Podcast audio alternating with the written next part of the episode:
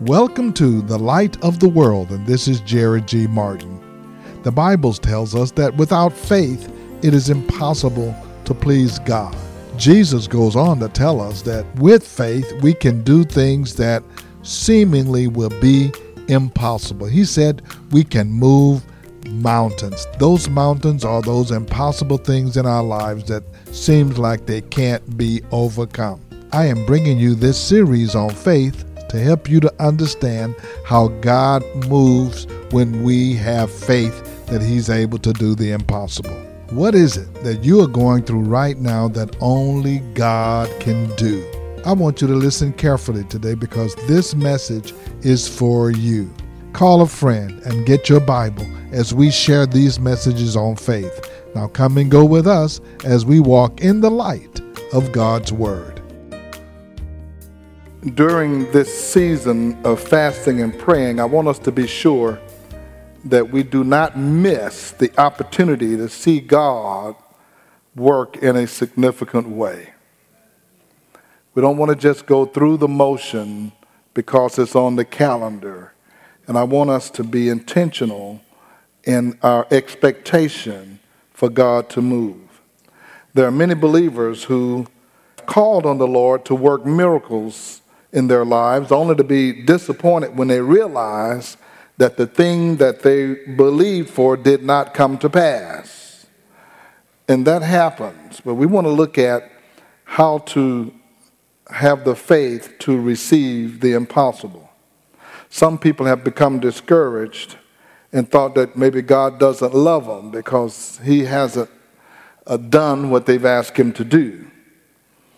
Some then will believe they don't have enough faith or that they're just a failure in prayer. But I want to share with you some of the principles that will strengthen your prayer life and will help you to obtain the things in prayer, and this is the key, that God wants you to obtain.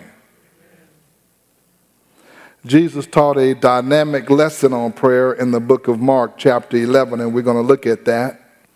And this is book of Mark, chapter 11, beginning at verse 22. Uh, the thing that's curious about this passage, and I was reading it the other day, and I wondered why it was placed right where it's placed. In the previous verses, uh, show that Jesus was walking with his disciples and saw a fig tree that was not producing, although it had the twigs on it and the leaves. And he cursed the fig tree and then when he came back with his disciples, they saw that it had withered. And they asked him about that, and he said this Have faith in God. I'm thinking, what's that got to do with the fig tree? And I'm wondering, okay, what has this got to do with what you did with the fig tree? But Jesus is saying to them, You saw what happened there when I spoke to that fig tree. I'm going to teach you another lesson. Verse 22 Have faith in God, Jesus answered.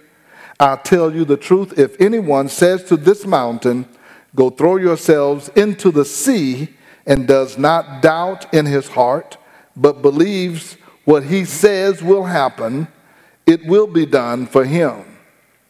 Therefore, I tell you, whatever you ask for in prayer, believe that you have received it, and it will be yours. What a profound statement that Jesus made. It wasn't some preacher you heard on the radio who came up with that. That was Jesus who said that. And he says, If anyone says to this mountain, Go throw yourself in the sea, and does not doubt in his heart, but believes what he says will happen, it will be done. Therefore, whatever you ask for in prayer, but not whatever is a whatever. Whatever you ask for in prayer, believe that you have received it and it will be yours. Well, if that's the case, and he said that and it is true, why haven't we received some of the things we've asked for in prayer? How can I attain to the faith level that I know I will receive what I ask for? That may be a question that you have. How can I attain that? What does this mean? Am I doing something wrong? Why is it not working for me? Well, we're going to talk to you about this passage and show you what Jesus meant and how we can have the faith for the impossible. In this passage, Jesus gave that promise to his disciples, and that promise is for us today. Jesus began by pointing out the foundational element of a successful prayer life.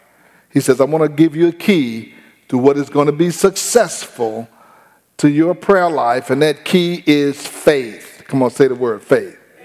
That key is faith. We've heard all kinds of teaching about faith, and we've heard it, and we've tried it, and we've sung about it, and we asked for a little more faith, and we said, Lord, I need some more faith. Jesus taught on faith. He says, however, have faith in God. He gave a powerful promise in this passage, but the power to believe a promise depends entirely upon our confidence in the promiser who's making the promise. And so Jesus says, before you go any further, I want you to know who can fulfill the promise. That's God. So you want to have faith in God. Trust in the person or the one who makes the promise. Have us to trust in his word and the value of the promise depend upon that person that is making the promise. So we need to know God, know about God, so we can have faith in God. And what you know about someone determines how much faith you can place in them. You're not going to place all your faith in somebody you don't know. Secondly, he says, if anyone says to this mountain, this mountain is your impossible situation. If anyone says to this mountain, what is this mountain? This mountain is that impossible situation. It's those things that, as you look at it, you find it hard to believe things could change.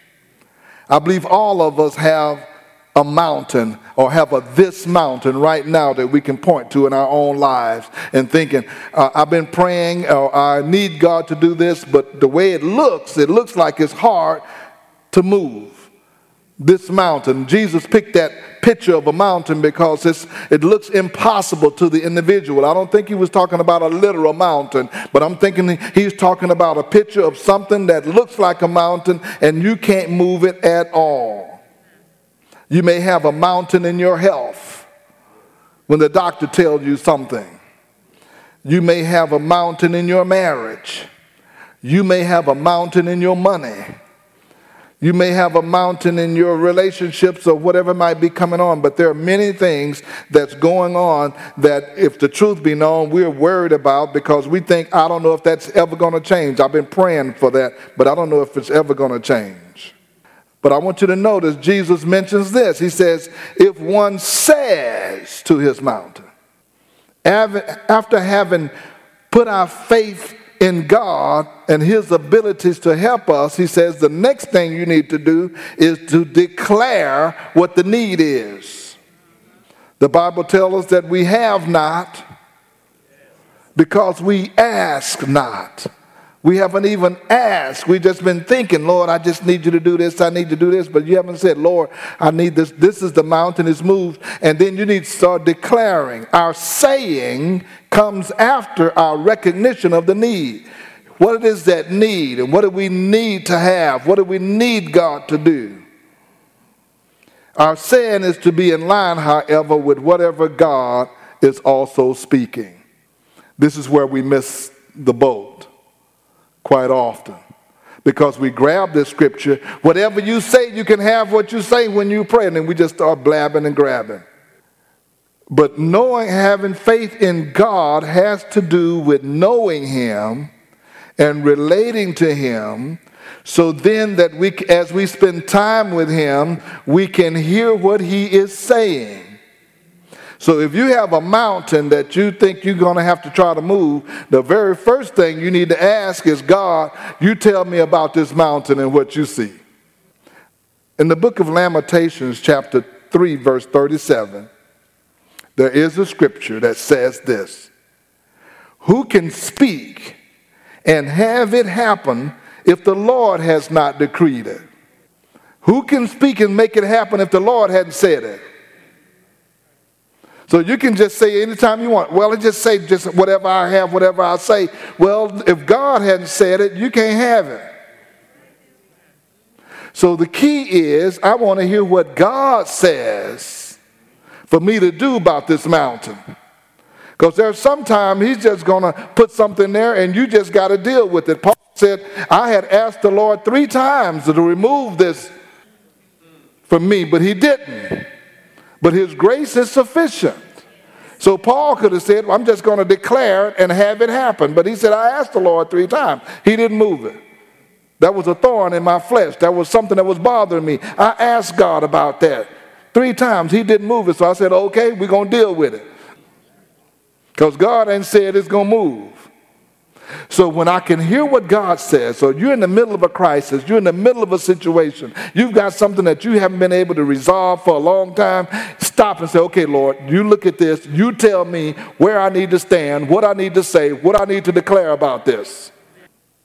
And then when you can hear from God, you can declare what God said about it. If God says, speak to that mountain, then you speak to it. When Moses came up to the Red Sea and they began to cry, and he said, Lord, what are we going to do? God said, stretch forth your hands and, and speak it. Moses stretched forth his hand. Here's how I resolve this scripture when I talk to people. I said, when we say what God say, we can have what we say. There's a scripture that says, if you delight yourself in the Lord, He will give you the desires of your heart. And that's what some people say. Well, well, He said He'll give me the desires of my heart. I'll say this way when you delight yourself in the Lord, He give you what to desire in your heart.